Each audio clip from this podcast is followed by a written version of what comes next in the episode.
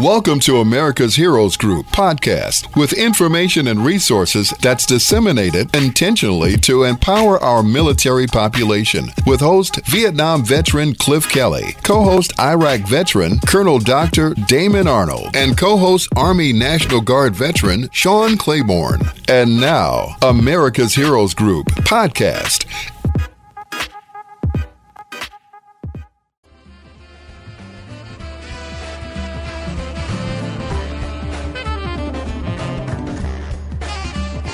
Welcome back to America's Heroes Group, our roundtable community outreach with City of Chicago Veterans Advisory Council. Today is Saturday, November 19th, 2022.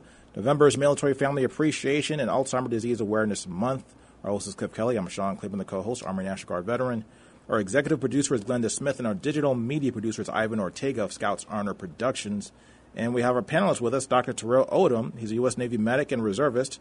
And also, he is the chair of the Chicago Veterans Advisory Council. We're going to talk about the Chicago Advisory, uh, Veterans Advisory Council. How are you doing today? I'm doing great, sir. How about you? Doing pretty good. Doing pretty good. So, what exactly does the ACVA or the or the Advisory Council do for veterans and their families in the city of Chicago? Well, thank, thank you so much for that question, and thank you both for your service. Uh, the the Advisory Council is one of a few councils that sits under the ordinance for the Commission on Human Relations. So, in addition to uh, me serving as the chairman for the Advisory Council on Veterans Affairs, also serve as a commissioner on the Chicago Commission on Human Relations. Uh, but these specialty councils advise the mayor, advise the city council, uh, and in this particular case, we do have a veteran caucus as well that's uh, led by Alderman uh, Gil uh, Villegas. We advise the city on the best practices and policies that should be implemented for veterans and their families in the city of Chicago. Hmm. What are some of the accomplishments, the latest ones at least, of the ACVA? Well, I would say that the latest is the greatest. Um, we we recently, um, you know, put a proposal on the mayor's desk earlier uh, this year, uh, in which we're so happy that the administration was able to see that this is a much needed position and service, uh, but there was a position for a director of Veterans Affairs placed in this uh, latest budget that was just passed by the mayor's office or by the administration. Uh, and now we'll be bringing on board, or the city will bring it on, be bringing on board a director of Veterans Affairs. So I expect that search for that candidate to start happening here pretty soon. Wow. So, what ways can community members and veterans assist the council? What can we do? Because we have an army of veterans across the country and even around the world um, that are actually listening to our broadcast. We have millions of people that, that will eventually download this show and hear what you have to say. So, what can we do to help the mission? Well, the, the mission, I believe the mission is the same regardless of what city and state you're in. Uh, and President, uh, former President Lincoln made it clear that it was our responsibility to ensure that we care for those who bore in the battle, their widow, and their orphan. Uh, and what I believe we could do is continue the awareness and support for our transitioning service members and their spouses as they're making that transition from the military lifestyle back to the civilian lifestyle. That comes by way of resources, that come by way of awareness, uh, and tons of outreach. Uh, and I would also add in the component of education to better understand how best we can actually support the veterans that may be coming to a specific region. Every region may have different challenges or different uh, um, opportunities, but the challenges for the transitioning service members uh, and their families are pretty much the same. Hmm. Now, to give some people some background, you came on our show before. You've been you're a familiar voice for their show. You've developed and coordinated specialized programs for the University of Chicago military affiliated communities, including undergraduate, graduate, and professional students, faculty, and staff. So, how has that experience helped you with this endeavor? Uh, for the city? Mm-hmm. Um, well, I'm a lifelong Southsider, and I said this to you guys the last time I was on the show. Every weekend, uh, when I would go out with my father, he listened to WVON. Uh, it was on, uh, um, it was either 1390 or WVON, and that's what we listened to. Uh, and every morning when he got home, my work at the University of Chicago um, it parallels with the work that I'm doing for the city. Uh, the university has taken a, a much uh, more engaged approach to be more engaged with the community at large, uh, specifically with the veterans uh, community. We did launch uh, our Veterans Restorative Justice Project, which I spoke about on your program last time around with Judge Hooks. Who's also a retired Marine Corps colonel and a good friend of mine. Uh, but since launching that program with the Veterans Treatment Court, we have now expanded it not just at Leighton, but also at, at the other five veteran treatment courts throughout the county, uh, and also been granted access to continue the work inside the Cook County Jail uh, so that we can better identify veterans who may have cases that can be heard before the VTC, as well as put them in contact with the resource that they're going to need to be successful so that there is no uh, potential for recidivism once they discharge or be released from detainment within the, uh, the county court system. Uh, the university has allowed that uh, that additional access and influence to be able to do this work as well. And I'll also give you some accolades because you served honorably as a medic, um, and I was I came from a medical company. I was a mechanic attached to a medical company, 708 Med. Now you served in the United States Navy and the Navy Reserves. You were awarded the United States Navy Sailor of the Quarter, Navy Marine Corps Achievement Medal, the Combat Readiness, Readiness Medal, and you're the Field Services Fleet Marine Force Medal recipient. So with these accomplishments, how do you rank and how do you feel your next goal? What will be the next medal, the next award that, that life can give or bring to you that would make you proud? that's a good. That's a good one. Um, I'm going to have to say I have it now. My grandson. Uh, I now have a, a 16 month old grandson. Uh, so those times when I missed those opportunities with both my daughters, uh, and I'll speak specifically about his mother, but missing those times with them from being forward deployed uh, to now I get to have those experiences with him uh, here in um, Chicago. He's home at my house pretty much four days a week. Uh, and I'll tell my wife, I want him gone because he's making too much noise, but I really don't want him gone. I just want to get a nap in in between. Um, but the, the next thing I would like to do is, you know, we launched our uh, Army Military Civilian Trauma Training Team program at the University of Chicago Medical Center. Uh, and what we do with this program is it brings active duty physicians, nurses, enlisted medics, uh, ER, OR uh, physicians, etc., uh, to help combat trauma on the south side of Chicago. Uh, Colonel Wilson is our trauma medical director. He's a reservist and also a trauma surgeon. Uh, this is his baby.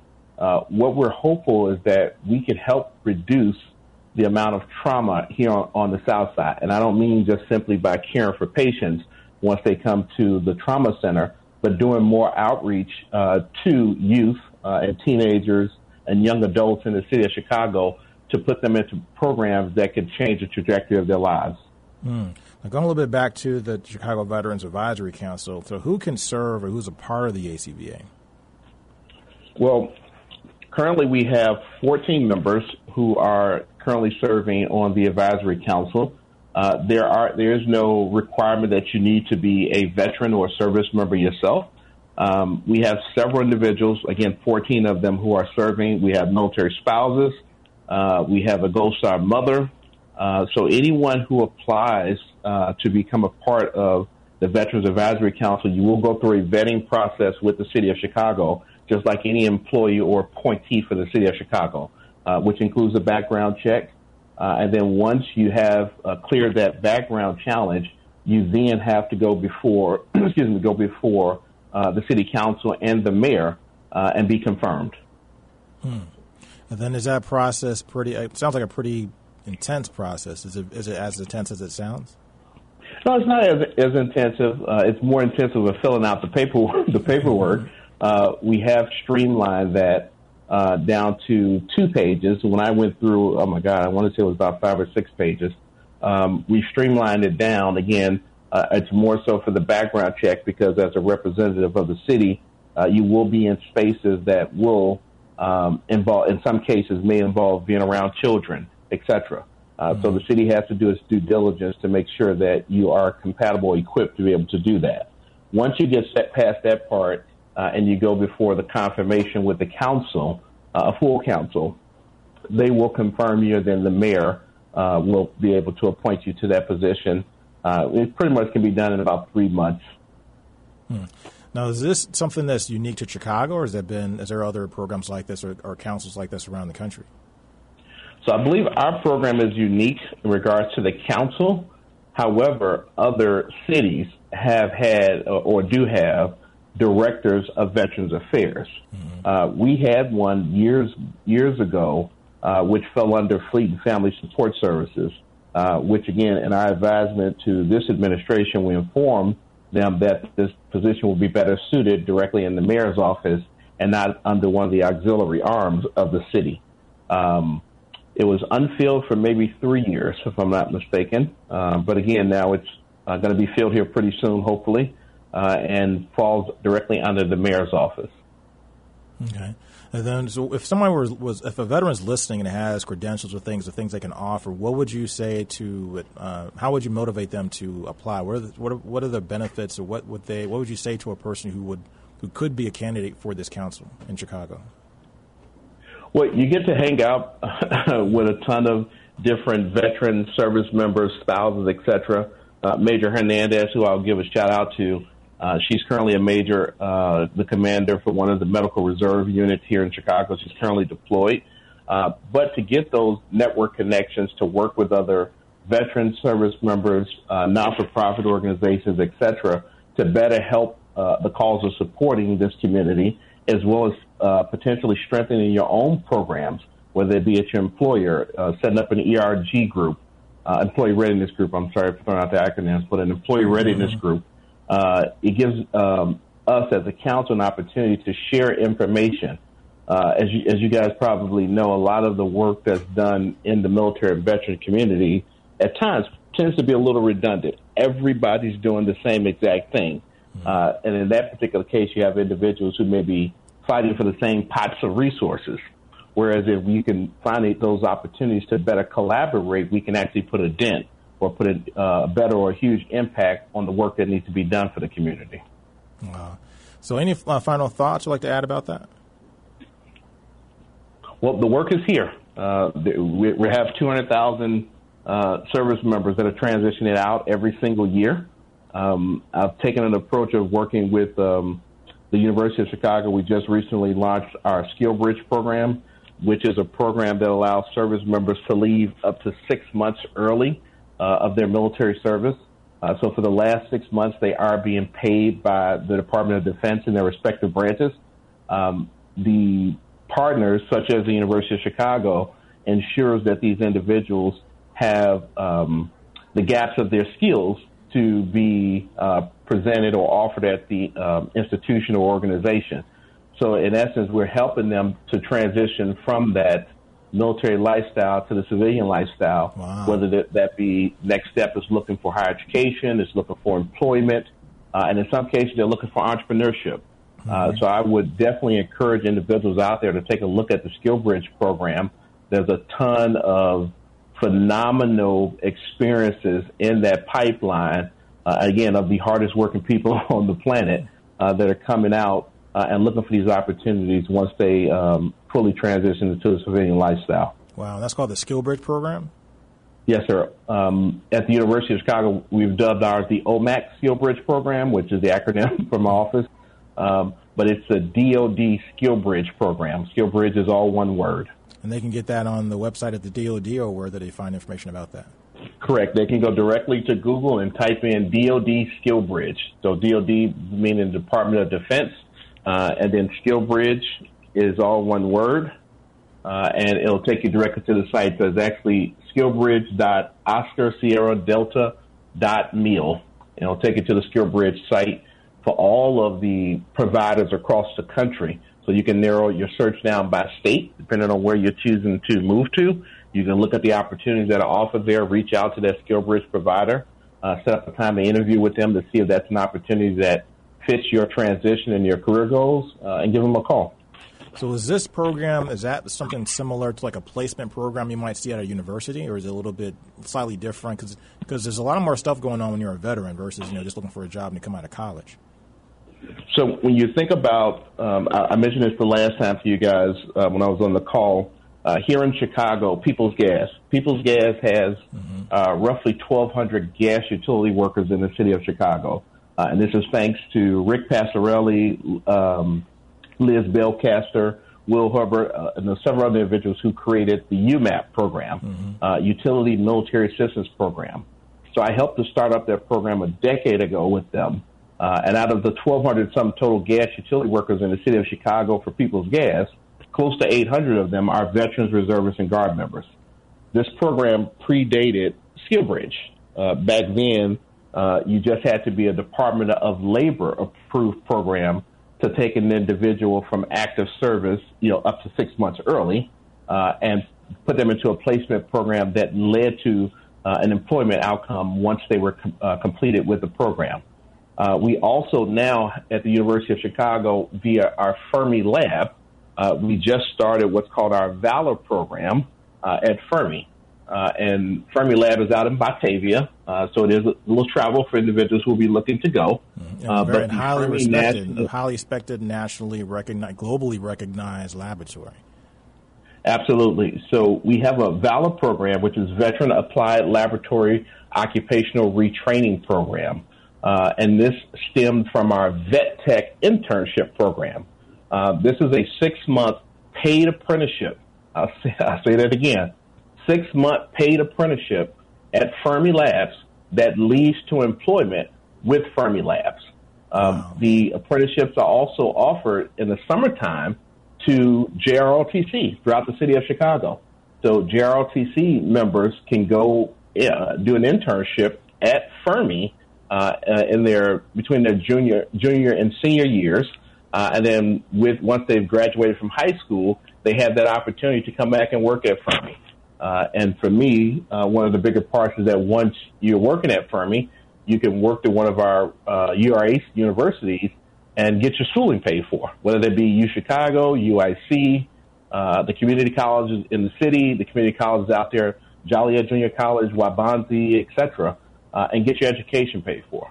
Wow, that sounds exciting, and that's and, that's, and it sounds like it's something that would be so productive to the community and also improving the lives of people making them more productive citizens, more empowered citizens, more empowering the community because of what the things that they're doing at these types of jobs is actually improving the lives of everybody in the community. That's one of the things that we've talked about a lot in this show today. We had four segments today. And one of the common themes is the things that we pr- contribute and help veterans with are also things that trickle into, in some ways trickle in, but some ways come in like a full flowing river to help the community. Because mm-hmm. of the work and research done at Fermilab is stuff that can change the world. Literally, uh, you know, I, I laugh about it, you know, because I'm in the office of the provost, uh, and I always tell my my team and my colleagues here at the university, I said, I'm in a playground full of resources, uh, and been doing this for 18 years, and doing it in spaces where you didn't have uh, these types of resources. Uh, so I'm always wrapping my head around different ways uh, that we can get veterans involved uh, with keeping in mind uh, that not every single person wants to go to a four year university. That just doesn't happen. Mm-hmm. Uh, and as you guys know, many service members leaving uh, the military, they leave with other priorities or the main priority, which being their family. Uh, so they may not have those opportunities to sit uh, in a full time school program. In some cases, a two year degree may take them four years, or a four year degree may take them eight years because they've got to work and feed their families. So I te- keep the families uh, and the priorities and the career goals at the forefront of my mind when we're trying to create uh, uh, effective programming for service members, veterans, and their families. Um, we recently extended our SkillBridge program uh, to our medical center. So this year alone, uh, the program started in October of 21, the SkillBridge program. Um, we took on four new hires at our cancer center at the medical center at the University of Chicago. Three of them being transitioning service members, and one is a spouse. Uh, so we are looking to expand our SkillBridge program up this upcoming academic year, or forgive me, calendar year, so 23 January, uh, to include spouses for this opportunity as well. Uh, many of the spouses having college degrees, uh, you know, having those breaks in their work uh, experience because of uh, PCS and transitioning to different spaces, etc. But many of them come with skills uh, just as equitable as the service member. Hmm. Man, that's pretty amazing. Because like, cause like I said, I can see this going in a whole different directions now. I mean, if this is a whole other world, so something like now, correct me if I'm wrong. UMAP also is a program for not just for people that are in the service transitioning to the civilian life, help them with job placement um, with people's gas, become technicians and things like that. There is also that program also allows veterans, um, no matter how long they've been out of the military, to also get training and become linemen, servicemen, and technicians and things like that with the People's Gas. Is that correct, or is that a different program? Absolutely. So okay. People's Gas again has, um, you know, we've transitioned people directly from military service, veterans into the program. Uh, and Rick and I uh, had discussed reserve and guard members because in, uh, in the beginning phases it was not an opportunity for reserve and guard members. But over this two decade past conflict that we've been in, uh, and I'll speak uh, from personal experience of coming home and going to reintegration events, is what they called them, where someone would rent out a gym or rent out an armory, and you have all these employers come, uh, and everybody would dress up with their resume and go into these places but no no one was getting calls back. Right. Uh, exactly. So we expanded that program to include reserve and guard members. Mm-hmm. Uh, and again, whenever I'm outside, I see a people's gas truck. I don't remember all of them, uh, but I remember uh, several of them, uh, and they'll always give me the nod and say thanks for the opportunity. Wow, that's amazing. These are that's a good story. This, see, we're gonna have more stories like this on the radio, on TV. Things instead of having all this negative stuff about how the world's falling apart and how we're all going to die from COVID and everything else we need to have shows actually show us examples of how the world is actually improving and, and, positive things that actually work to make the community better and actually improve the lives of people who otherwise would maybe be forgotten or falling through the cracks. Mm-hmm. You know, well, it, you know, veterans do that. You know, I always say whether a person is a is a far right conservative or left leaning liberal, uh, not too many people want to be unpatriotic, and who deserves it more than anybody than the individuals who gave it all. I would love to see this transition or this be expanded to law enforcement, first responders, other than you know just in the medical field. But first responders may be inside the police force, law enforcement, maybe the prison yep. system. So, so, so we're actually working ahead of you on that one. Uh, I've been working with the city uh, in regards to uh, setting up a skill bridge program uh, with the city, as well as looking into the fire department. Uh, so here at the university, we've already expanded our program to include the University of Chicago Police Department. Uh, they have a five month academy, whereas the city, I believe, I believe it's the same one. Cities is though it may be half a month longer. But again, if we can start a class uh, every other month uh, to give that service member an opportunity to get their family situated, to get a feel for you know whatever position that, that they'll be looking to go into, and then time to go through a police academy, right? Mm-hmm. Uh, without having to worry about not being paid, um, because this is a no cost agreement. I'll make sure I throw that out there. Uh, SkillBridge, uh, because they're already being paid by the Department of Defense. So organizations, you're not losing out on um, funding, uh, but you give them the necessary skills and invaluable skills and experiences that they're going to need to fully transition. But we are in talks with the fire department, I'm sorry, the police department and looking into the fire department and how we can incorporate that. Uh, we desperately need more law enforcement here in the city of Chicago. Mm-hmm. And then also the skill set, which I think is so important, of what military experience brings. The discipline, you know, especially being in a very tense, intense, stressful situation. Um, we talk about PTSD often, but we also we oftentimes uh, overlook or don't recognize enough of the of the the, the traumatic stress or the stress and, and the trauma that, that um, first responders go through. There's a high mm-hmm. suicide rate. Um, I mean, and with the Chicago police officers and probably police officers across the country, particularly in urban areas. But you know, we've had that conversation on in our media here in Chicago with the suicide rates of, of, police officers. And having people that are already vetted and trained to kind of be in that kind of burden, that kind of role, that might help them decompress in some ways because. I mean, I'd much rather be on patrol in the South Side of Chicago than in Afghanistan or, or in Fallujah or something like that. You're absolutely right, and, and I'll give you a, I'll give your your listeners a sneak peek. So, uh, we are currently working uh, again, as I've mentioned, our trauma program at the medical center, um, working with the University of Chicago Medical Center, uh, the Crown Family School for Social Work Policy and Practice, uh, our violence recovery program through the medical center, City College of Chicago, the Elizabeth Dole Foundation, the Gary Sinise Foundation, uh, we are in the city. We are currently working on um, a caregivers course uh, for caregivers of veterans, police, fire, excuse me, first responders, and trauma victims, um, so that the caregivers have a better understanding of what their roles and charges are to care for those heroes and care for those injured individuals, to be able to identify, you know, mental health, right? Um, challenges that come, you know, whether that be, you know, a person becoming more closeted, whether it be a person becoming more depressed, etc. Uh, so we do have that at the forefront of our minds of how to make that type, that space, I should say, uh, you can't say all the way better because you're going to continuously have people like this, but somewhat better uh, for the caregivers to be able to tap into those resources and identify those signs early on. Uh, we do expect to launch that uh, next year. Dr. Terrell Odom, U.S. Navy medic and reservist, thank you for your time. Thank you so much, sir. God bless you guys. Again, uh, thank you for your service and God bless all veterans. Thank you. Thank you for listening to America's Heroes Group podcast. Don't forget to subscribe so you won't miss an episode. And for more details, visit americashg.org.